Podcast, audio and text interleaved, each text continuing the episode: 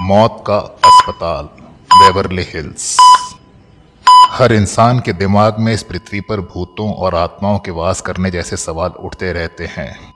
इस दुनिया में कई ऐसे लोग भी हैं जो कि गाहे बगाहे इन रूहों और आत्माओं से दो चार भी हो जाते हैं और उन्हें किसी अलग तरह की अनुभूति भी होती है।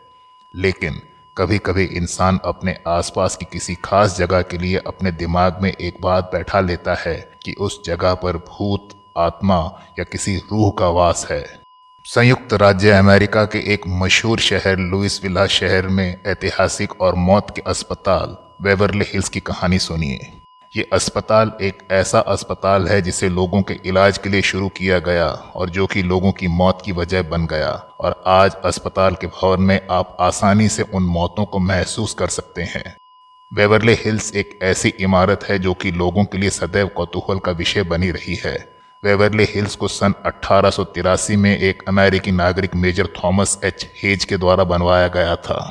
मेजर थॉमस ने अपने बेटी के लिए एक व्यक्तिगत स्कूल इस इमारत में शुरू किया था। स्कूल की शिक्षक लेसी ली हैरिस थी और वही उस बच्ची को पढ़ाती थी। चूँकि लेसिली हैरिस वेवरले नाम की एक उपन्यास को उस बच्ची को बहुत पढ़ाती थी, जो कि मेजर थॉमस को बहुत पसंद था। इसी वजह से मेजर अपने इस घर को वेवरले हिल्स कहते थे। और आज भी ये इमारत इसी नाम से जानी जाती है।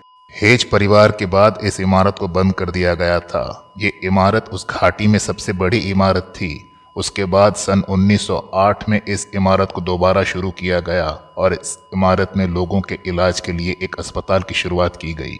सन 1900 के आसपास अमेरिका में एक विचित्र बीमारी जिसे उस समय सफ़ेद मौत के नाम से जाना जाता था, यानी कि तपेदिक से बुरी तरह से ग्रस्त था।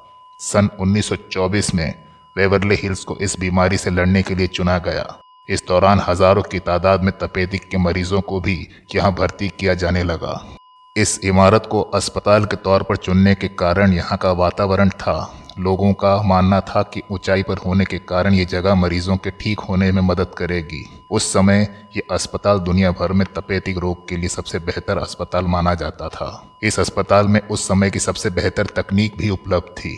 मरीजों को सूर्य के पैराबैगनी किरणों से भी इलाज किया जाता था। मौत से बचने के लिए दुनिया भर के हज़ारों की संख्या में इस अस्पताल में मरीजों की भर्ती कर ली गई थी। लेकिन मौत से बचने के लिए आए इन मरीजों में से रोज़ाना सैकड़ों की मौत भी हो जाती थी। यही मौतें इस अस्पताल में रूहों का वास बनकर उभर गई। इस अस्पताल में रोज़ाना हो रही मौतों के कारण रोज़ाना हज़ारों लाशें अस्पताल में तैयार हो रही थी। इन लाशों को कोई भी नहीं लेकर जाना चाहता था, ताकि ये बीमारी और उग्र रूप न धर सके। इसके लिए अस्पताल में ही एक लंबी सुरंग का निर्माण कराया गया। इस सुरंग के दरवाजे पर लाशों को टांग दिया जाता था और एक छोटी रेलगाड़ी, जैसा कि आजकल कोयले के खानों में प्रयोग किया जाता है, आती थी और लाशें उस पर गिर जाती थी और वो गाड़ी लाशों को लेकर जाकर अस्पताल के पिछले हिस्से में गिरा देती थी। इस इमारत की दीवारों में भी मौत का वास हो गया था और ऐसा माना जाता है कि आज भी उन मरीजों की चीखों को इस इमारत की दीवारों में आसानी से सुना जा सकता है। इस अस्पताल में जो सुरंग लाशों को ढोने के लिए बनाई गई थी, वो लगभग 500 फीट लंबी थी और एक तरफ़ ज़िंदगी और एक तरफ़ हज़ारों लाशों का ढेर। इस सुरंग में आज भी रूहों और आत्माओं को आसानी से महसूस किया जा सकता है। यहाँ रूहों का बसेरा है। इस अस्पताल में कई बार प्रत्यक्षदर्शियों द्वारा भूतों का साया देखा गया है। इस इमारत के बारे में लोगों का मानना है कि यहाँ उस सुरंग की दीवार के बाहर से यदि कोई गुजरे तो उसे आज भी लाशों की बदबू और किसी अनजाने से डर से रूबरू होना पड़ सकता है।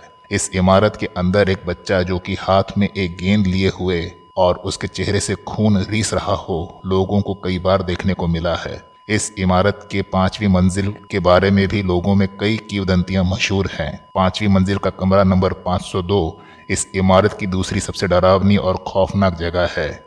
इस कमरे की कहानी भी कम रोचक नहीं है। ऐसा बताया जाता है कि जब इस अस्पताल में इलाज किया जा रहा था, उस वक्त इस पांचवी मंजिल के कमरा नंबर 502 में एक नर्स ने रात में खुद को फांसी लगा ली थी। उस नर्स की उम्र उनतीस साल थी और वो अविवाहित थी। उसके कुछ ही दिनों बाद ही एक और नर्स ने उसी कमरे में खुद को फांसी लगाकर आत्महत्या कर ली। उसके बाद से ही उस कमरे में कोई भी जाने से घबराता था और सप्ताह भर के अंदर ही उस कमरे में भर्ती सभी उनतीस मरीजों की मौत हो गई।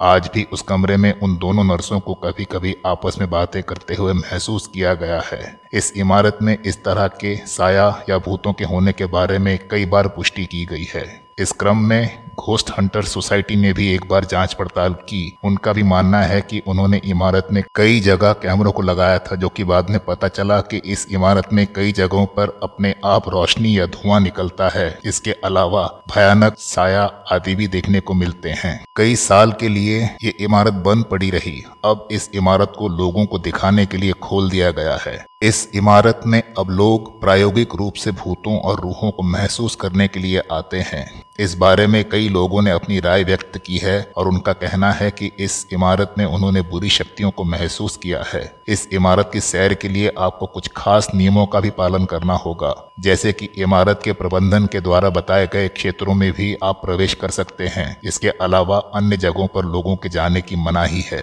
बेवरले हिल्स की इस इमारत को घूमने और ज़िंदगी में एक अलग तरह के अनुभव के लिए आप या तो सीधे टिकट प्राप्त कर सकते हैं या फिर ये आपको ऑनलाइन भी उपलब्ध है। ऑनलाइन आपको अपनी पूरी जानकारी देकर अपनी टिकट बुक करा सकते हैं। इमारत में घूमने का समय और टिकट के दाम है। हाफ़ नाइट इमारत में आधी रात, चार घंटे, पचास डॉलर। फुल नाइट इमारत में पूरी रात, आठ घंटे, सौ डॉलर।